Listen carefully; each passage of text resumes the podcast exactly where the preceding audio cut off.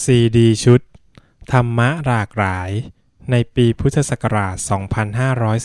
2546 โดยพระพรมคุณาพรปออประยุตโต เรื่อง วิถีสู่สันติภาพ บรรยายเมื่อวันที่ 22 เมษายน พุทธศักราช 2546 ขอเจริญพร อัตมภาพขออนุโมทนา ในการที่สถาบันวิจัยศิลปะวัฒนธรรม มสว ในนามของมหาวิทยาลัย ได้จัดกิจกรรมเป็นโครงการขึ้นครั้งนี้ ซึ่งเป็นการแสดงน้ำใจที่มีความรักความปรารถนาดี ต่อองค์สมเด็จ พระเทพรัตนราชสุดา สยามบรมราชกุมารี การมีน้ำใจรักปรารถนาดีที่แสดงออกนี่แหละ เรียกว่าเมตตาธรรม เป็นการฉลองในตัวอยู่แล้วนี่จากเมตตาที่มีในใจทางพระเรียกว่าเมตตามโนกรรม ก็แสดงออกมาทางวาจาเป็นการพูด ก็เรียกว่าเมตตาวจีกรรม นั่นก็แสดงออกทางการกระทำทั่วไปทางกายก็เรียกว่า เมตตากายกรรม พอครบทั้งสามนี่ก็บริบูรณ์ ก็ที่ทางมหาวิทยาลัยจัดโครงการนี้ขึ้น ก็คิดว่าได้ทำพร้อมทั้งสามประการ ยิ่งกันนั้นในฐานะที่องค์สมเด็จพระเทพ เรียกได้ว่าเป็นสิทธิ์เก่าของมหาวิทยาลัยศรีนครินทรวิโรธเนี่ย ก็ทรงมีความสนิทสนมกับมหาวิทยาลัยมาก ก็ได้ทราบว่าเสด็จมาที่มหาวิทยาลัยอยู่เสมอ อันนี้ก็เที่ยวเรียกว่ามีความผูกพันกันกับทางมหาวิทยาลัย การที่ทางมหาวิทยาลัยจัดกิจกรรมครั้งนี้ที่เป็นการฉลองพระชนมายุเนี่ยจึงเป็นเรื่องของความเหมาะสมความสมควรอยู่ในตัวประการหนึ่ง แล้วก็ยิ่งได้ มองในแง่กว้างๆของสังคมไทยในฐานะที่พระองค์ท่านทรงเป็นที่รัก แล้วได้ทรงทำประโยชน์ไว้แก่ประเทศชาติตลอดมา ทรงเป็นที่จะใช้ภาษาพระก็เรียกว่าเป็นที่เลื่อมใสของประชานิกร เพราะฉะนั้นก็ควรจะแสดงมุทิตาธรรมแด่พระองค์ ถวายให้เป็นการเฉลิมฉลอง เพราะฉะนั้นมองในแง่นี้ก็เป็นเรื่องที่น่าอนุโมทนา ก็คือ การฉลองครั้งนี้ก็เป็นการถวายมุทิตาธรรม โดยสมควรแก่พระคุณความดีของพระองค์ ดังที่ได้ทราบกันอยู่เป็นอย่างดีแล้ว จึงขออนุโมทนา โดยเฉพาะก็การจัดกิจกรรมครั้งนี้ เรียกได้ว่าเป็นด้านทางธรรมทางปัญญา การที่จะส่งเสริมเพิ่มพูนปัญญาแก่สังคม เพราะนั้นก็เป็นกุศลอย่างสูง ถ้าใช้ภาษาพระเรียนถ้อยคำก็เรียกว่าได้ทั้งปุญญังและปัญญา ปุญญังก็คือบุญแล้วก็ปัญญาก็ปัญญา แต่ที่จริงปัญญาก็เป็นบุญอย่างหนึ่ง เป็นบุญอย่างสูงอยู่ในในปุญญังหรือบุญนั่นแหละ เพราะฉะนั้นเราก็มาจัดกิจกรรมนี้เพื่อให้เกิดประโยชน์ จะได้เป็นการฉลองที่แท้จริง ทีนี้วันนี้ทางมหาวิทยาลัย นิมนต์อัตมภาพบรรยายโดยตั้งชื่อเรื่องว่าศาสนากับวิถีสู่สันติภาพ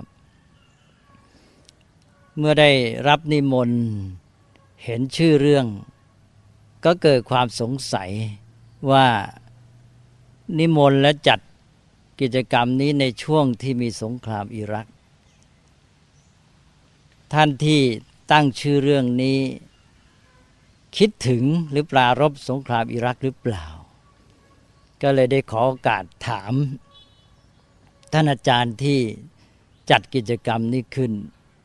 คือที่นิมนต์บรรยาย ท่านก็ยอมรับว่ามีส่วนหนึ่งด้วย แต่จะปรารบไม่ปรารบก็ตามในเมื่อช่วงระยะเวลานี้ คนก็สนใจเรื่องสงครามนี้ สงครามนี้ก็ดำเนินมาจนกระทั่งจบฉากสำคัญไปฉากหนึ่งแล้ว จะมีฉากต่อไปอย่างไรหรือไม่ก็เป็นเรื่องที่ เรายังไม่อาจจะคาดคิดได้ชัดเจน เพราะฉะนั้นเมื่อพูดไปคน ได้ยินคำว่าสันติภาพก็ต้องนึกถึงคำว่าสงคราม แล้วก็นึกถึงสงครามอิรักอยู่ดี เราก็เลยมาเริ่มต้นกันที่นี่นิดหน่อย ไม่ถือเป็นเรื่องสำคัญแหละแต่ว่าไม่สำคัญสำหรับปาตกถาหรือการบรรยายนี้ แต่สำคัญสำหรับโลก ก็เอามาเป็นข้อปรารบนิดหน่อย คือสงครามอิรักเนี่ยเกิดขึ้นมา จนถึงขนาดนี้ก็วิพากษ์วิจารณ์กันมาก จะเห็นได้ทางสื่อต่าง ๆ อย่างหนังสือพิมพ์เนี่ยคำวิจารณ์นั้นก็มากมาย นี้ถ้ารวมแล้วพูดสั้น ๆ ก็คงต้องขอยืมคำของนายแม็คกัฟเวิร์นมาใช้ นายแม็คกัฟเวิร์นนี่ก็เป็นคู่แข่งฝ่ายเดโมแครตในการรับเลือกตั้งเป็นประธานาธิบดีอเมริกา สู้กับประธานาธิบดีนิกสันนานมาแล้ว นี่นายแม็คกัฟเวิร์นนี่ก็เรียกสงครามเวียดนาม ซึ่งกำลังรบอยู่ในตอนนั้น อเมริกาเป็นเจ้าของเรื่อง ว่าเป็น ugly war นี่ที่วิจารณ์กันเวลานี้เรื่องสงครามอิรักเนี่ยถ้าพูดสั้น ๆ ก็เท่ากับกำลังวิจารณ์กันว่า สงครามอิรักนี่เป็นสงครามอักลีหรือไม่หรือจะพูดเป็นภาษาฝรั่งก็คือ อิรักวอร์นี่เป็นอักลีวอร์หรือเปล่า อันนี้ก็ สรุปสั้นๆก็เถียงกันไป หรือวิจารณ์กันไป อีกอย่างหนึ่งเขาก็จะพูดว่าอเมริกาทำสงครามนี้เป็น war to liberate นะอันนี้ดูดูไปอีกฝ่ายก็เถียงว่าน่าจะไม่ใช่นะไม่ใช่จะเป็นสงครามอะไรก็จะเป็น a war to subjugate นะก็พูดเป็นภาษาไทยง่าย ๆ ก็คือว่า เถียงกันว่าจะเป็นสงครามเพื่อปลดแอก หรือเป็นสงครามเพื่อใส่แอกนะถ้าพูดให้ถูกหลักภาษาก็เพื่อเทียมแอกนะอันนี้จะเป็นยังไงก็ตาม ก็ขอให้เป็นเรื่องของท่านทั้งหลายหรือว่าประชาชนหรือสื่อมวลชนจะวิจารณ์กันไป ในที่นี้ก็จะไม่วิจารณ์ด้วย แต่ว่า อยากจะพูดอย่างหนึ่งว่า น่าจะไม่พอนะที่เราไปโมเถียงกันแค่นั้น คือจะไปมองดูเขาแล้วก็วิจารณ์ว่าเขาทำอย่างนั้นอย่างนั้นเป็นอย่างไรเนี่ย ไม่เพียงพอ สิ่งสำคัญที่เราควรจะก้าวต่อไปก็คือ ต้องมองดูตัวเรา ว่าแล้วเมื่อเขาเป็นอย่างนี้แล้วเราจะทำอย่างไร เนี่ยเราคิดกันเพียงพอหรือเปล่าเรื่องเราจะทำอย่างไร คือสงครามเคารพกันมาเนี่ยเราก็ได้เห็นว่าเออมันเป็นอย่างเนี้ย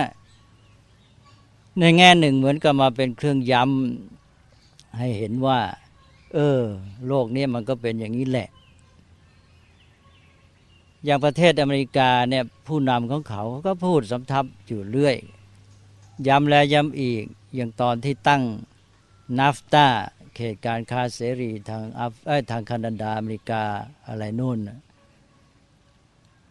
ผู้นำก็พูดย้ำบอกว่าที่ทำเนี่ยสำคัญเพื่อ national interest นะคือเป็นเขตการเสคาเสรีของโลกของอะไรต่าง ๆ ในเขตไหนก็ตาม แต่ว่าตัวผู้ทำต้นเรื่องอะไรเนี่ยเขาคิดจุดสำคัญก็คือเพื่อผลประโยชน์ของชาติของเขา เขาก็ย้ำอยู่เสมอ เราก็ต้องรู้ตามเป็นจริง เมื่อเรารู้เท่าทันอย่างนี้แล้ว เราก็ต้องมาคิดว่า ในเมื่อโลกเขาเป็นกันอย่างเนี้ยเราจะอยู่อย่างไร จึงจะมีความรอดหรือว่าสังคมของเราจึงจะอยู่ได้ได้ดี อันนี้คือเรื่องที่เราต้องคิดนี่ขั้นที่หนึ่งขั้นที่สองนอกจากคิดว่าเราจะอยู่อย่างไรให้ดีในสภาพของโลกอย่างนี้ ก็ต้องคิดต่อไปว่า ถ้าเรามีความสามารถยิ่งกว่านั้นก็คือก้าวไปช่วยโลกในการแก้ปัญหาแก้ปัญหาระยะยาวอย่างที่ตั้งเป็นหัวข้อบรรยายครั้งนี้ว่าก้าวไปสู่ วิถีแห่งสันติภาพหรือการที่จะทำให้โลกมีสันติภาพ นี่ก็เป็นเรื่องใหญ่ทั้งสองชั้นทีนี้ถ้าแม้แต่ขั้นที่หนึ่งเรายังไม่คิดแล้วขั้นที่สองนี่ก็เห็นจะยาก นี่คนไทยเนี่ยมองดูสงครามนี่ ถ้าเราได้แค่วิจารณ์ว่าเขาเป็นยังไงไง เราก็ไม่คิดว่าแล้วเราจะทำอย่างไร เราจะต้องทำอะไรอย่างน้อยเพื่อให้ประเทศชาติสังคมของเราเนี่ยดำรงอยู่ได้ได้ดี ในโลกที่มันจะต้องมีสภาพเดือดร้อนไม่มีสันติภาพมีสงครามกันอยู่อย่างเงี้ยนะนี่เป็นปัญหาที่เราต้องคิดถ้าเรามีความมั่นใจเข้มแข็งพออยู่รอดได้ นี่เราก็ก้าวไปอีกขั้นหนึ่งนะหรือจะทำไปพร้อมกันก็ได้ ก็คือเพียรพยายามเพื่อแก้ปัญหาของโลกทำให้โลกนี้ดำเนินไปสู่วิถีแห่งสันติภาพ คนไทยเราก็อาจจะต้องมาตรวจสอบตัวเอง บางทีเราต้องติเตียนกันบ้างตำหนิกันบ้าง อย่างเราเป็นพุทธศาสนิกชน บางทีเราก็ไม่ได้คิดกันจริงจัง ว่าจะต้องทำอะไร เราแค่ฟังหรือบางทีก็ยอมรับว่าเออหลัก การยังเป็นอย่างนั้น แต่ว่าตอนที่ว่าจะต้องทำอะไรเนี่ยไม่ค่อยขนขวาย ยกตัวอย่างง่าย ๆ หลักธรรมเนี่ยเราได้ยินสมอสอนอยู่เรื่อย เราก็มาพูดกันเช่นบอกว่า อัตตาหิอัตโนนาโถตนเป็นที่พึ่งของตน เออ เราก็ยอมรับว่าตนเป็นที่พึ่งของตน ก็สอนกันอยู่เลยตนเป็นที่พึ่งของตน แต่ว่าตอนที่จะต้องทำคือตอนที่พระท่านสอนว่า แล้วทำอย่างไรตนจึงจะเป็นที่พึ่งได้ อันนี้เราไม่ค่อยจะเดินเลย ซึ่งตอนตรงนี้เป็นคำสอนที่สำคัญ และเป็นภาคปฏิบัติ ก็คือว่าเรารู้หลักการความจริงมันเป็นอย่างนั้นว่าตนเป็นที่พึ่งของตน เพราะฉะนั้นเราก็ต้องทำตนนี้ให้เป็นที่พึ่งได้ ก็ต้องพัฒนาตนขึ้นมาคำสอนของพุทธศาสนาที่เพียรพยายามสอนมากมายก็คือสอนให้ทำตนให้เป็นที่พึ่งได้ ด้วยการพัฒนาตนด้วยการศึกษาตรงนี้เป็นจุดสำคัญ ถ้าเราอยู่แค่ตนเป็นที่พึ่งของตน มันก็จบได้แต่รู้หลักความจริงแล้วก็ไม่ได้ก้าวไปไหน หรืออย่างคำสอนอีกข้อหนึ่งที่เราได้ยินก็อยู่เสมอ ว่าเวรไม่ระงับด้วยการจองเวรหรือเวรระงับด้วยการไม่จองเวรก็ได้ยินกันแล้วก็จำกันแม่นยำอันนี้ก็เป็นหลักการ มือนก็เป็นความจริงในหมู่มนุษย์ พอถากว่าเกิดเวรแล้วไปจองเวรมันก็ไม่รู้จักจบสิ้น แต่ทีนี้ว่าในแง่ของภาคปฏิบัติที่จะต้องทำก็ต้องถามต่อไปว่า แล้วทำอย่างไรจึงจะไม่ต้องจองเวรองค์นี้แหละที่คนไทยเราหรือชาวพุทธไทยเราไม่ค่อยคิดทั้งๆทที่ในพุทธศาสนาเนี่ยคนดูในคำพีท่านก็เพียรพยายามสอนว่าทำไงเราจะไม่ต้องจองเวร อย่างในข้อนี้มันก็เกี่ยวกับเรื่องสงครามและสันติภาพด้วย การที่จะไม่ต้องจองเวรเนี่ยมันก็อาจจะมีอย่าพูดอย่างชาวบ้านในสามแบบ แบบที่หนึ่งคือคนก่อเวรเขาทารุนแรงได้ผลจนกระทั่งฝ่ายที่ถูกกระทำเนี่ยสูญสิ้นชาติพันธุ์หายไปหมดเลย ก็เลยไม่มีโอกาสมาจองเวรนี่ก็แบบที่หนึ่งนะแบบที่สองก็คือว่าเขาก่อเวรมาแล้วเนี่ยคนที่ถูกกระทำ มีความสามารถทำให้การก่อเวรของเขาเนี่ยไม่สำเร็จผลสงบไปหรือสยบได้นะเลิกหายต่อกัน เขายอมนะอย่างนี้ท่านเรียกว่า ชนะได้โดยธรรม ไม่ต้องทำร้ายเขานะแล้วก็สามก็คือว่าทำอย่างไรในระยะยาวก็คือทำไม่ให้มีการก่อเวรขึ้นมาเลย นี่เก่งที่สุด อันนี้จะมีสันติภาพแน่นอนนะทำให้โลกนี้ไม่มีการก่อเวร แล้วเราอยู่ในขั้นไหน ถ้าเราไม่เพียรพยายามเราจะอยู่ขั้นที่หนึ่งนะคือพอเขาก่อเวรมาเราก็หมดสิ้นชาติพันธุ์จบนะก็ไม่ต้องจองเวรนี่ว่าในคำพีท่านจะสอนไว้จะมีตัวอย่างเมื่ออย่างชาดกเนี่ยจะยกตัวอย่างไว้เพื่อเห็นว่า เออ เราจะเปลี่ยนวิถีของโลกยังไงโลกเนี่ยมันร้ายคิดแต่ว่าจะแก้แค้นกัน ยกทัพเบียดเบียนกันมีแต่สงครามไม่หยุดหย่อน แล้วทำยังไงจึงจะทำให้เกิดสันติภาพหรือความสงบได้ แม้แต่เมื่อมีฝ่ายที่เขาตั้งตัวเป็นศัตรู ยกทัพมาในระดับประเทศชาติมาลุกรานเบียดเบียนเนี่ยชาดกมีหลายเรื่อง ที่สอนเรื่องนี้คือว่าให้เห็นว่าเมื่ออีกฝ่ายหนึ่ง อย่างในระดับประเทศเนี่ยก็มีชาดกใหญ่ ๆ เลย เช่นอย่างมโหสถชาดกเนี่ยก็เป็นเรื่องอย่างเนี้ยคือฝ่ายประเทศโน้นเขาคิดร้ายเขาต้องการความยิ่งใหญ่ ขยายดินแดนเขายกทัพมาบุก ฝ่ายนี้อยู่ในธรรมะไม่ต้องการใช้กำลัง โดยเฉพาะไม่ต้องการให้ประชาชนราษฎรเดือดร้อนนะก็หาทางแก้ไข ก็สามารถทำจนกระทั่งฝ่ายที่ยกทัพมารุกรานเนี่ยต้องยอม ยอมสยบ โดยไม่ต้องใช้กำลัง ไม่ต้องใช้ความรุนแรง ไม่มีการเสียเลือดเนื้อเลย แล้วกลับเป็นไมตรีกันด้วย คือจบลงด้วยดีนะอย่างเนี้ยนี่ก็เป็นขั้นกลาง ส่วนขั้นที่สามนั่นก็คือจุดหมายของพระพุทธศาสนาระยะยาว ที่พยายามสอนพัฒนามนุษย์นี่ให้ขึ้นไปถึงขั้นนั้น นี่แค่ขั้นที่สองเนี่ยเราได้พยายามทำหรือเปล่า คนที่จะสามารถเอาชนะสยบ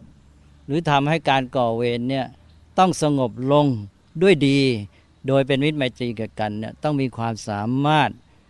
กว่าคนที่เอาชนะในการรบกันเนี่ยมากมายหลายเท่า อาจจะพูดว่าเป็นสิบเท่าเลยเพราะนั้นคนที่จะสร้างสันติภาพไม่ให้มีความรุนแรง อย่างที่เขาเรียกกันปัจจุบันว่าไอหิงสารนอนไวโอเลนส์เนี่ยต้องเป็นคนที่มีความสามารถมีสติปัญญาอย่างยอดเยี่ยม ไม่ใช่ว่าอยู่ๆมันจะไปทำได้ ไม่ใช่มา ฟังแค่ว่าเออเวรไม่ระงับในการจองเวรแล้วก็บอกเออเราอย่าไปจองเวรนะ ก็จบเท่านั้นเองเราก็สูญสิ้นใช่ไหมมันต้องคิดในแง่นี้ท่านก็อุตส่าห์สอนไว้มากมาย เพราะฉะนั้นการพัฒนาความสามารถพร้อมกับมีเจตจำนงที่เป็นธรรม มุ่งดีปรารถนาสันติสุขเนี่ยมันต้องไปด้วยกัน คือหมายความว่าทางพระเนี่ยท่านสอนสองอย่าง ในแง่หนึ่งก็มีเมตตากรุณานี่แน่นอน ก็คืออหิงสาไม่เบียดเบียน แต่พร้อมกันนั้นก็ต้องมีปัญญา คนที่จะให้เมตตาความปรารถนาดีความรักเนี่ยมันสำฤทธิ์ผลต้องมีปัญญา แล้วต้องมีปัญญามากกว่าปกติ เพราะปกติคนนี่เขาจะรบราฆ่าฟันต่อสู้กันเอาชนะด้วยกำลัง ใครมีกำลังโดยเฉพาะทางรูปธรรมทางร่างกายแข็งแรงกว่าก็ชนะไป แต่ว่ามันต้องเสียเลือดเนื้อลำบากวุ่นวายกันมาก นี้เราพัฒนามนุษย์ให้มีอารยธรรมก็เพื่อทำอย่างนี้ได้ คือสามารถที่จะทำให้ความรุนแรงเนี่ยหายไป โดยการใช้ความสงบนะโดยความใช้ความสามารถทางปัญญา นี้เราเคยมีไหมในบทศาสตร์ที่พิสูจน์หลักการนี้ ถ้าหลักการนี้พิสูจน์ได้แสดงมนุษย์นี่เจริญในอารยธรรม ถ้ามนุษย์ยังทำไม่ได้ก็ได้แต่เอากำลังมาสู้กันใครกำลังมากก็ชนะไป มันก็ไม่ได้เจริญขึ้นมาเลยอารยธรรมอะไร เพราะมันก็เหมือนกับสมัยบุพการใช่ไหมก็เขาก็รบกันมาอย่างเงี้ย ใครมีกำลังมากก็รบชนะไป จะไม่เห็นจะเป็นอารยธรรมอะไรมันก็เหมือนเดิมเลยนะเพราะฉะนั้นจะต้องคิดกันให้ดี นี่คืออารยธรรมในแง่สันติภาพก็คือใช้หลักการที่พระพุทธเจ้าสอนไว้ ถ้าคุณจะคิดปฏิบัติตามหลักเวรไม่ระงับด้วยการจองเวรก็ต้องมาคิดกันมากว่าทำอย่างไรจึงจะไม่จองเวรและอย่างน้อยก็ต้องพัฒนาความสามารถที่จะยุติความรุนแรงด้วยความสงบ และก็ต้องพัฒนานอกจากเจตนาจิตใจที่มีเมตตากรุณา ก็ต้องพัฒนาปัญญาอย่างยวดยิ่งนะแล้วก็ต้องคิดกันจริงจังในเรื่องนี้ อันนี้ก็เป็นเรื่องที่เราจะต้องมาพิจารณาสำหรับขั้นที่หนึ่งที่ว่าเมื่อโลกเขายังเป็นกันอย่างเนี้ย เช่นว่าแต่ละประเทศเขาก็มุ่งเพื่อผลประโยชน์ของชาติของตัวเขาเนี่ยมันก็ต้องมีปัญหากันเรื่อยไปอย่างเงี้ย แล้วในโลกที่เป็นอย่างเนี้ยสังคมไทยเรา จะอยู่ให้ดีได้อย่างไร อันนี้ขั้นที่หนึ่งเนี่ยในวันนี้จะไม่พูดถึง เพราะว่าไม่ตรงกับหัวข้อที่นิมนต์ให้บรรยาย ก็กล้าไปสู่หัวข้อขั้นที่สองขั้นที่สองที่ว่าแล้วไทยเราเนี่ยหรือทุกคนเนี่ยจะกล้าไปสู่การมีส่วนร่วมในการแก้ปัญหาของโลกในแง่ของสันติภาพนี้ได้อย่างไรแล้วทำยังไงจะให้โลกเนี่ยเดินไปสู่ วิถีแห่งสันติภาพ วันนี้ทางท่านผู้นิมนต์ก็ตั้งหัวข้อให้เป็นเรื่องศาสนา ความจริงศาสนานั้นถ้าพูดในแง่ของเราก็ศาสนาก็คือคำสอน หลักพุทธศาสนาคำแปลตรงตัวเลยศาสนาแปลว่าคำสอนคำสอนของท่านผู้รู้ความจริงนะก็เป็นกลางๆนะไม่เข้าใครออกใคร ความจริงมันมีอยู่ว่าอย่างนี้เราควรประพฤติปฏิบัติอย่างนี้ นี่เรื่องการที่จะสร้างสันติภาพก็คือการแก้ปัญหารบราฆ่าฟันสงครามของโลก เวลาจะแก้ปัญหาเนี่ยก็จะต้องมีบอกว่าให้ทำอย่างนั้นทำอย่างนี้พอบอกให้ทำอย่างนั้นอย่างนี้คนก็จะพูดขึ้นมาว่าพูดมันง่ายแต่ทำมันยากเหมือนกัน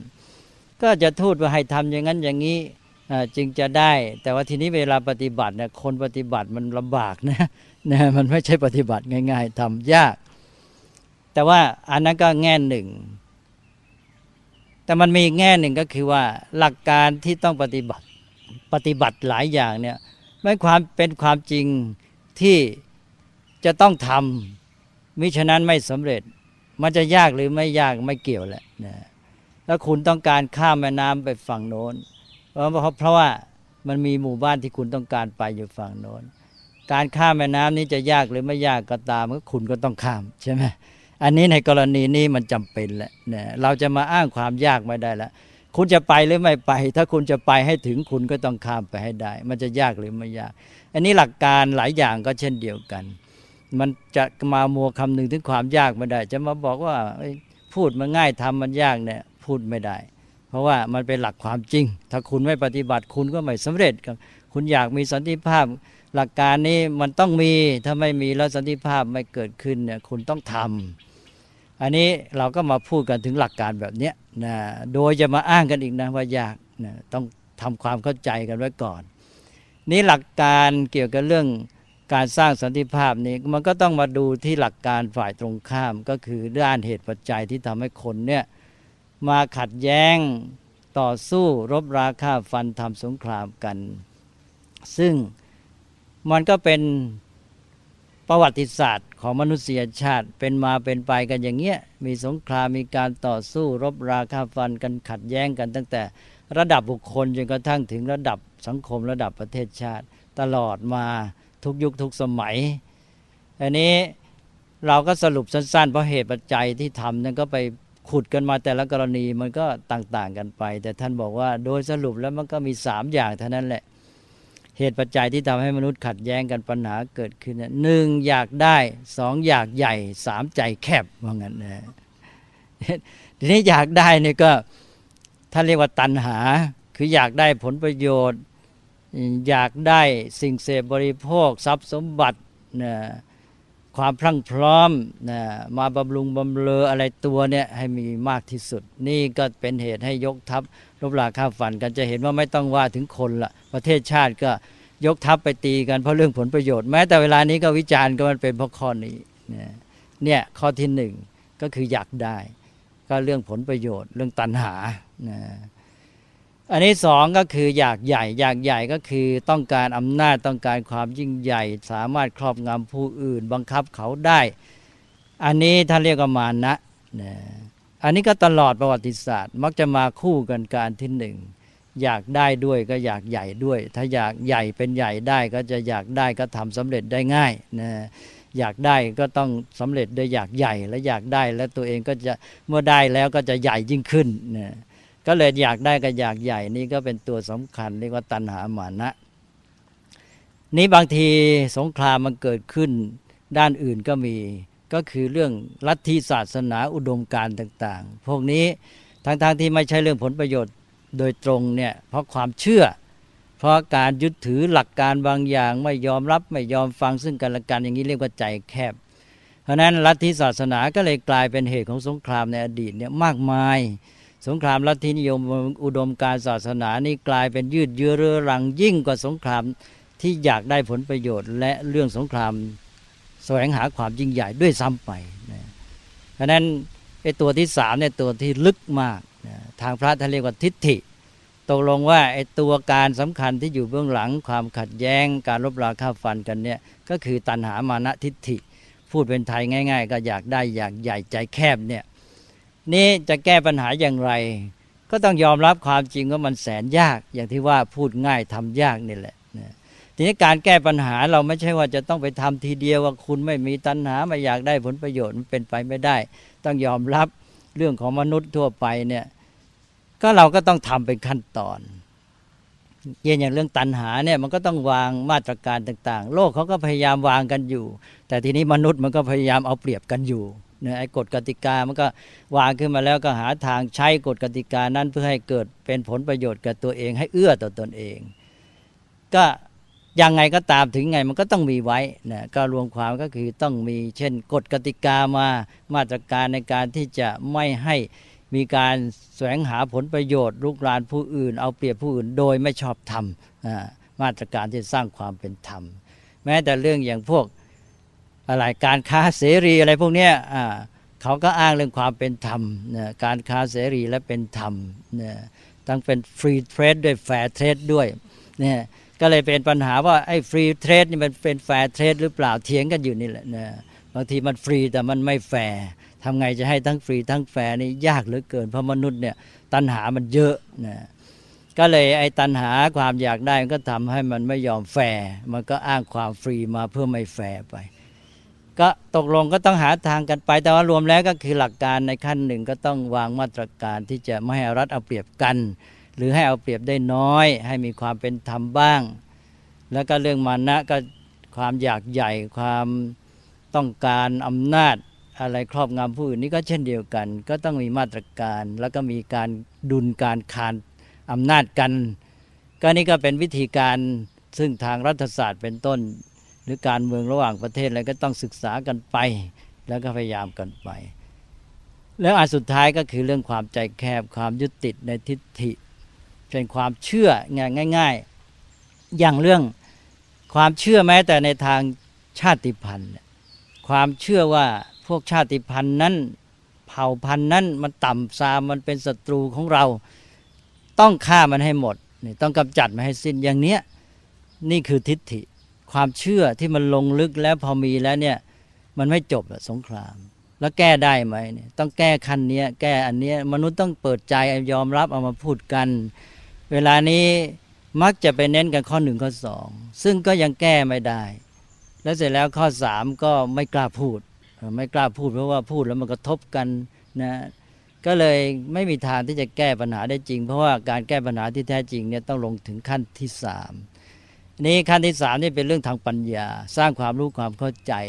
แล้วก็แก้ไขเรื่องทิฏฐิความเชื่อความยึดถือต่างๆ ต้องทำให้ได้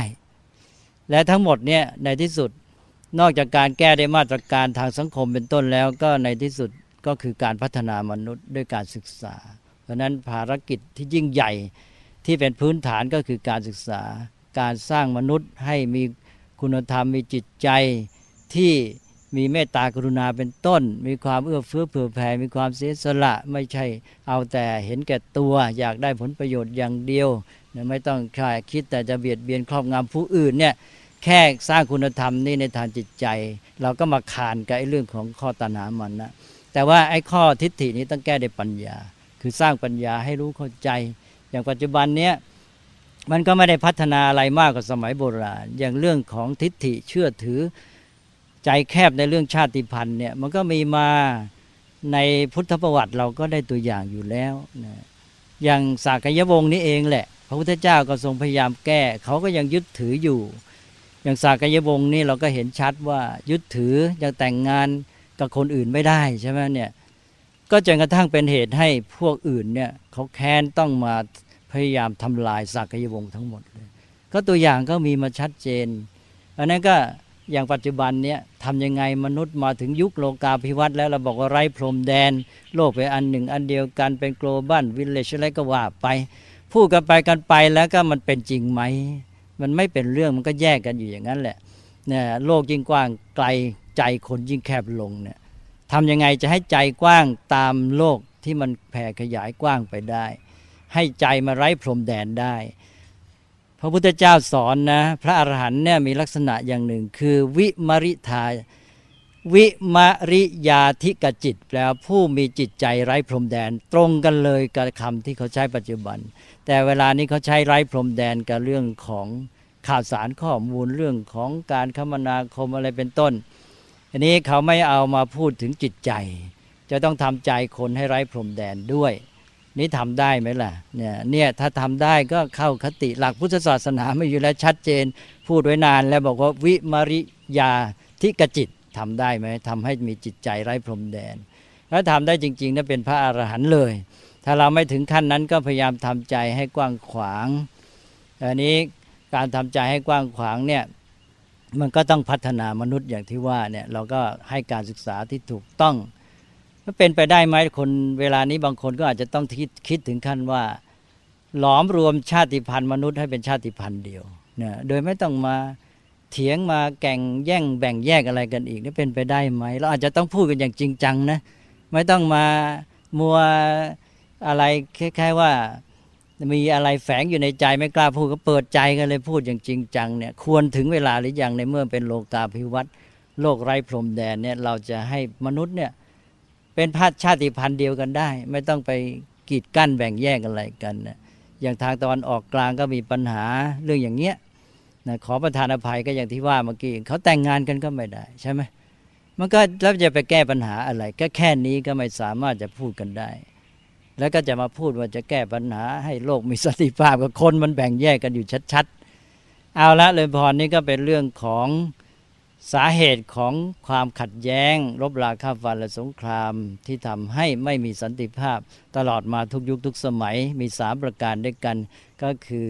อยากได้อยากใหญ่และใจแคบ หรือตัณหามานะทิฏฐิก็ต้องแก้ แล้วก็แก้ด้วยมาตรการทางสังคมบ้างด้วยวิธีการต่างๆ และที่สำคัญที่สุดก็คือพัฒนามนุษย์ด้วยการศึกษานะแล้วก็คนที่ให้การศึกษาต้องยอมรับความจริงก่อน เอาอย่างนี้ไหมนะแต่ก็รับรอง ท่านจะเห็นด้วยหรือไม่ว่าถ้าแก้สามอย่างนี้ไม่ได้ไม่จบนะอันนี้คือหลักการที่บอกว่า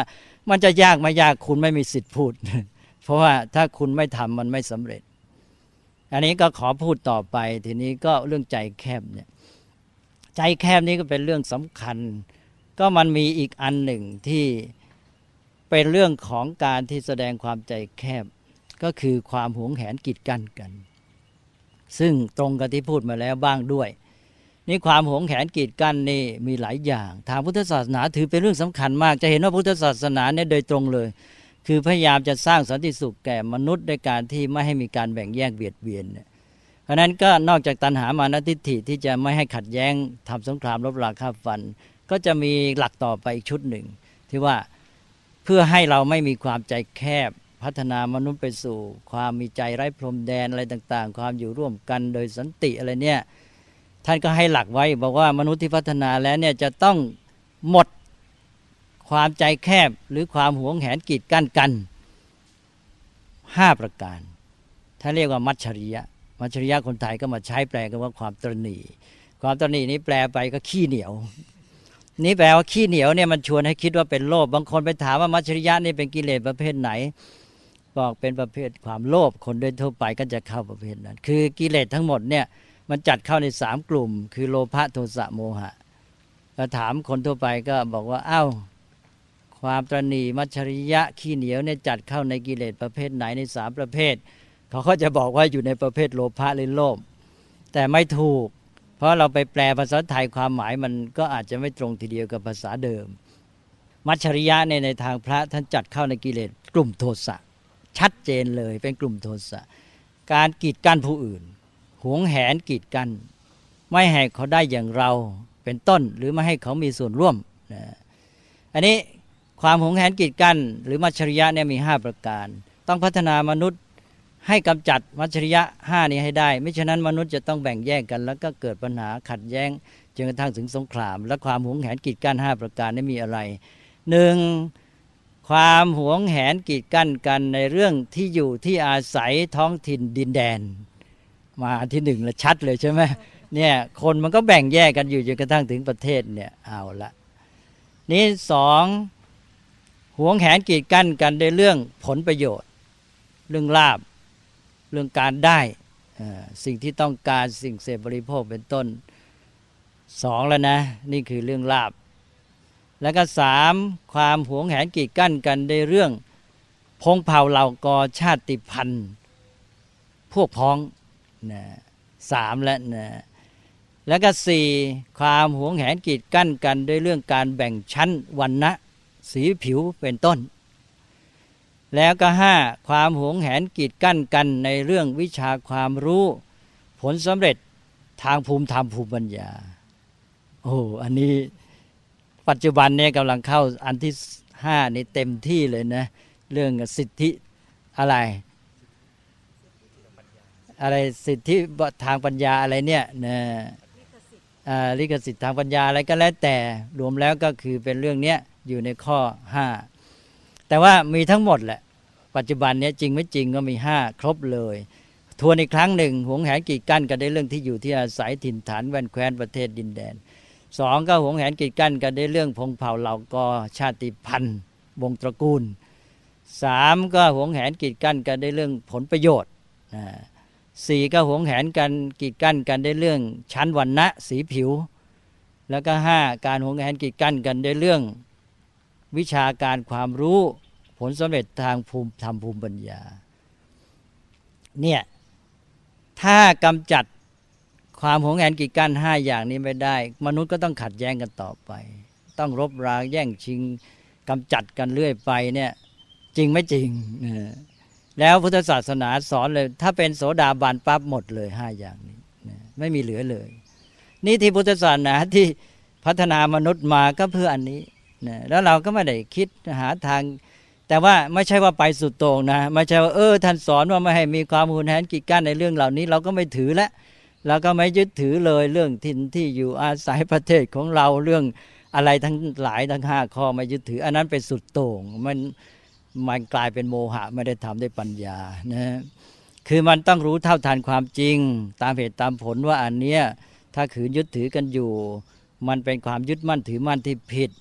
นะการที่เราตั้งสิ่งเหล่านี้ขึ้นมา ก็เพื่อให้มนุษย์เนี่ยได้มีหลักมีเกณฑ์มีกฎกติกา อยู่ในขอบเขตและขั้นตอนที่ถูกต้อง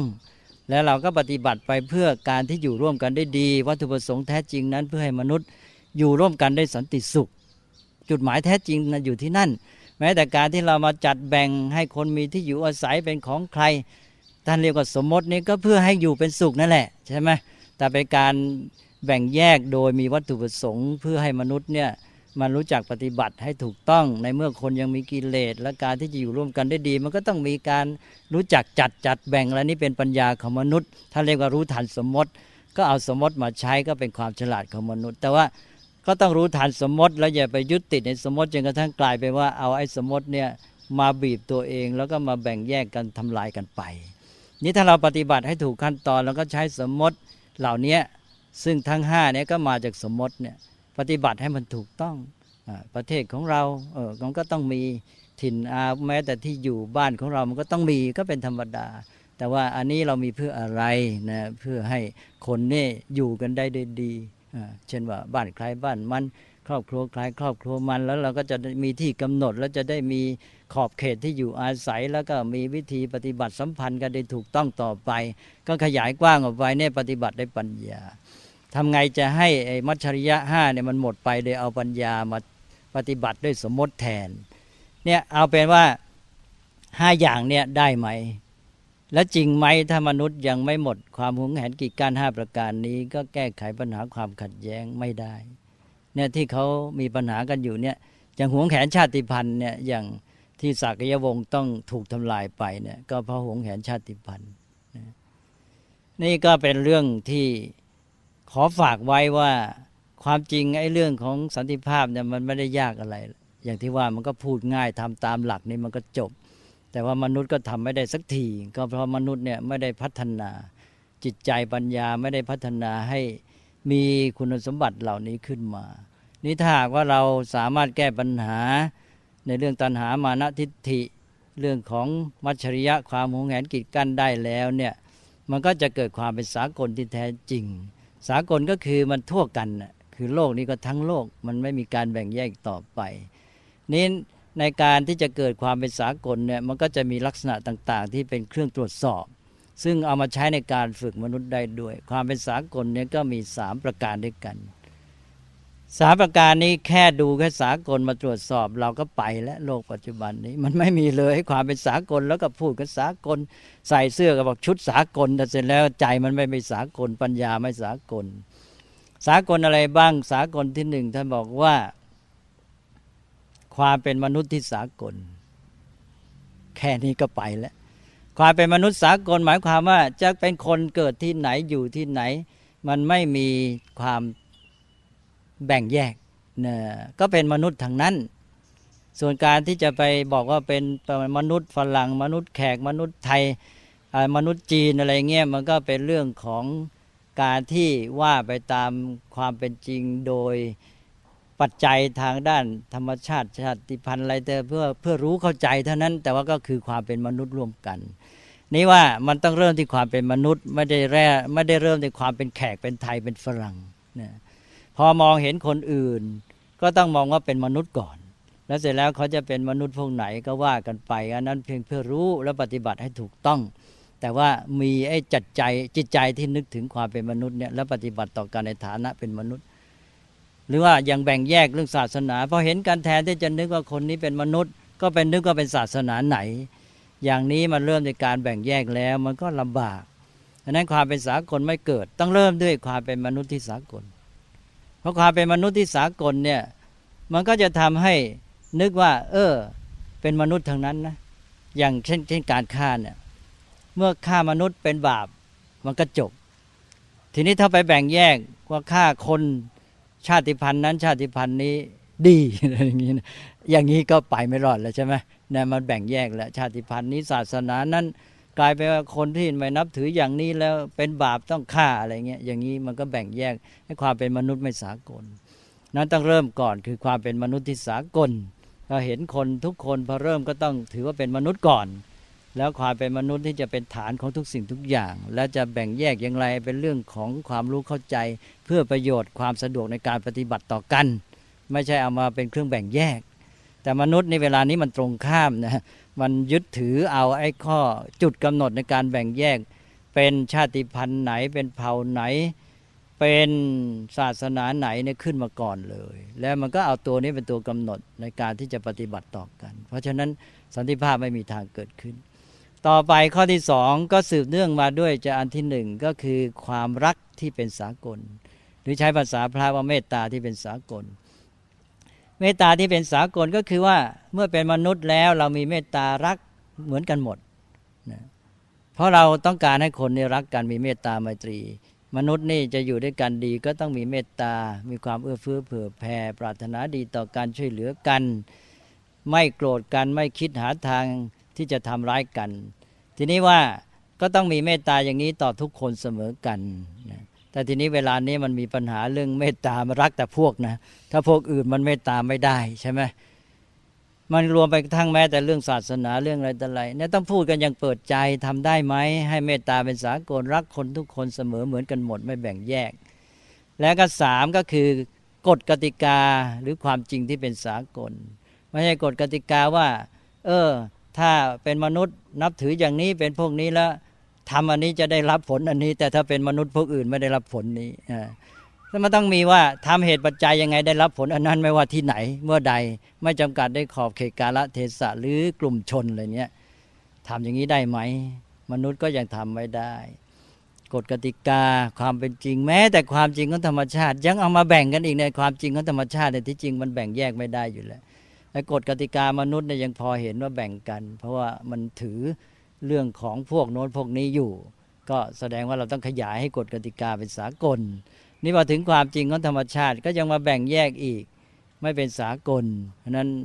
ก็ต้องให้เป็นสากลอย่างคนทำดีไม่ว่าเป็นชาติไหนศาสนาไหนก็ไปสวรรค์หมด คนทำชั่วไม่ว่าเป็นชาติไหนศาสนาไหนก็ต้องไปนรกหมด มันต้องอย่างนี้นะ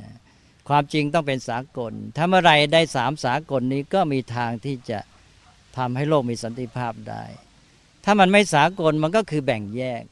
เมื่อแบ่งแยกมันก็ต้องขัดแย้งกัน มันก็ต้องเกิดปัญหานั้นมันก็ไม่รู้จักจบ เพราะฉะนั้นวันนี้ก็เลยพูดเอาแง่หลักการนะหลักการแค่สั้นๆเนี่ยสามหลักเท่านั้นเองวันนี้อาตมาภาพพูดเนี่ยแค่ทำได้สามหลักเนี่ยจบ เรื่องสงครามเรื่องอะไรกันเนี่ยสันติภาพเกิดแน่จะทำได้หรือเปล่า แต่ก็บอกเลยบอกว่าคุณทำไม่ได้ก็คุณก็ทำไม่สำเร็จใช่ไหมคุณจะมาอ้างความยากไม่ได้นะนะนี่เราก็มีหน้าที่ที่ต้องพยายามพยายามก็อย่างที่ว่า ก็ด้วยมาตรการทางสังคมอะไรต่าง ๆ นี่ว่าไปขั้นหนึ่งแล้วก็มาเรื่องการศึกษาพัฒนามนุษย์เนี่ยแต่ว่าการศึกษาพัฒนามนุษย์ คนที่จะพัฒนามนุษย์ก็ต้องรู้ก่อนว่า ความจริงเป็นอย่างนี้นหลักการที่แท้จริงเนี่ยที่จะให้สำเร็จเป็นอย่างนี้ แล้วก็ให้เข้าใจทั่วกันยอมรับกัน ถ้ายอมรับกันก็พัฒนาคนไปสู่จุดหมายนี้นี่ก็มีทางที่จะประสบความสำเร็จนั้นวันนี้อัตมภาพก็ขอโอกาสพูดไว้ไปเน้นในแง่ตัวหลักการที่จะต้องแก้ไขและปฏิบัติ ส่วนแง่ของวิธีดำเนินการนี่คงยังไม่มีโอกาสจะมาพูดกัน ซึ่ง ก็ไม่เป็นไรเพราะว่าถ้าคนรู้หลักการแล้วก็เข้าใจยอมรับกันดีแล้ว ก็เป็นเรื่องของคนที่มีความสามารถ จะพัฒนาวิธีการขึ้นมาบนบนฐานของหลักการนี้วิธีการนี่หลายคนจะเก่งด้วยนะก็ขอให้เขายอมรับหลักการก่อน เราเอาไหมล่ะหลักการที่ว่าเนี่ยหนึ่งต้องแก้ปัญหาเรื่องตัณหามานะทิฏฐิ อย่างน้อยสองข้อแรกเนี่ยต้องเน้นพยายามที่จะตั้งธรรมาตรการ เช่นกฎกติกาที่จะให้ มันดุลกันได้ หรือว่าให้ลดน้อยลงไปนะให้อยู่ในขอบเขตเช่นให้อยู่ในความเป็นธรรม ไม่เอารัดเอาเปรียบอะไรเป็นต้นนี่ยแล้วก็เรื่องของทิฏฐิเรื่องของความใจแคบอะไรต่าง ๆ ก็เนี่ยสามอย่างเนี่ยตัณหามานาทิฏฐิก็เป็นหลักที่หนึ่งชุดที่หนึ่งที่จะต้องเป็นด้านแก้ไข แล้วก็สองก็เรื่องของความหวงแหนกีดกั้นมัชริยะห้าประการ คือพูดเป็นภาษาพระหนึ่งถ้าเรียกว่า อาวาสมัชริยะหวงแหนกีดกั้นซึ่งที่อยู่อาศัยท้องถิ่นดินแดนสองก็ลาภมัชริยะหวงแหนเรื่องผลประโยชน์สามกุลมัชริยะความหวงแหน เรื่องชาติวงศ์พงพันธ์เผ่าชนกลุ่มพักพวก แล้วก็สามสี่วันน้ำอัจฉริยะความหวงแหนหวงแหนกีดกันในเรื่องชั้นวันนะ สีผิว แล้วก็ห้าธรรมมัจฉริยะ ความหงแหนกีดกั้นในเรื่องวิชาการความรู้และผลสำเร็จทางภูมิธรรมภูมิปัญญา เราก็ต้องจับจุดให้ได้แล้วก็พยายามแก้ไขไป พัฒนามนุษย์ให้สลายไอ้เจ้าพวกนี้ให้ปฏิบัติเพียงด้วยปัญญาที่รู้เท่าทันสมมติ แล้วก็ในด้านบวกก็คือสร้างความเป็นสากลสามประการขึ้นมาหนึ่งให้ยอมรับยึดถือ อยู่ในใจให้มีความเป็นมนุษย์ที่สากล มองคนเป็นคนสองก็มีเมตตาความรักที่สากล แล้วก็สามมีกฎกติกาความจริงที่เป็นสากล ถ้าได้สากลสามอย่างนี้ยอมรับถืออย่างเดียวกันแล้ว มนุษย์ก็หมดเครื่องแบ่งแยก ก็เป็นอันหนึ่งอันเดียวกันได้ ความแบ่งแยกทางใจหมดไปแล้ว ความแบ่งแยกอื่นมันก็หายไปเองด้วยซ้ำใช่ไหมนี่ไอ้แบ่งแยกด้านนอกมันหายไปแต่ใจมันยังแบ่งนี่ไม่มีทางแก้เลยเลยพอเพราะนั้นตกลงมนุษย์เวลาเนี้ยบอกตัวเองว่าหมดเครื่องแบ่งแยกภายนอกนะเป็นโลกไร้พรมแดน แต่ใจนี่แสนจะแบ่งกัน เพราะฉะนั้นมันก็เลยไปไม่ไหว ก็ต้องแก้ว่าทำใจให้ไร้พรมแดน ใจไร้พรมแดนก็ด้วยการพัฒนามนุษย์ด้วยการศึกษา อย่างที่กล่าวมาแล้ว ก็ถ้าจะพูดภาษาพระก็เอาศีลสมาธิปัญญามาปฏิบัติซะมาฝึกมาพัฒนาคนซะก็เท่านั้นแหละ มันก็ก้าวไปสู่การที่จะสลายความขัดแย้ง หมดเรื่องของการแข่งขันแย่งชิง เบียดเบียนซึ่งกันและกันนำโลกไปสู่สันติภาพและสันติสุข ก็ขอให้ทำให้ได้อย่างนี้ แต่ว่าขั้นต้นก็คือว่า มาฟังหลักการกัน แล้วก็มาตรวจสอบมาพิจารณายอมรับกันไหมยอมรับแล้วก็มาช่วยกัน หาทางปฏิบัติต่อไปอาจารย์ภาพก็ขอนำข้อคิดซึ่งเกี่ยวกับหลักการต่างๆ ในทางธรรมะ ในทางพุทธศาสนานี้ มาจะเรียกว่าเสนอหรือมาเผยแพร่ หรือมามอบให้แก่ท่านสาธุชนทั้งหลาย โดยเฉพาะเริ่มในวงสำคัญก็คือในวงของครูบาอาจารย์ ที่จะเป็นผู้ที่อยู่ที่ฐานของเรื่องนี้เลย เพราะไม่ได้บอกแล้วว่าต้องแก้ด้วยการศึกษา นั้นครูอาจารย์จะเป็นเจ้าของเรื่องนี้ต่อไป ก็คือเป็นครูอาจารย์ที่จะสร้างสันติภาพ เราพูดกันมาถึงการศึกษาเพื่อสันติภาพหลายปีแล้วนะแล้วเสร็จแล้วตอนนี้ชักจะเงียบเงียบไปอีกแล้วตอนนี้ก็น่าจะรื้อฟื้นออกมา แต่ที่จริงการศึกษามันเพื่อสันติภาพอยู่แล้ว การศึกษานั้นสำเร็จผลเป็นสันติภาพและสันติสุข ทั้งนอกทั้งใน ทั้งในโลก ในสังคมและในจิตใจของทุกคน ก็ขอให้ทุกคนเนี้ยเจริญงอกงามในสันติที่มีความสุขมาพรั่งพร้อมด้วย ทั้งภายในและขยายไปภายนอก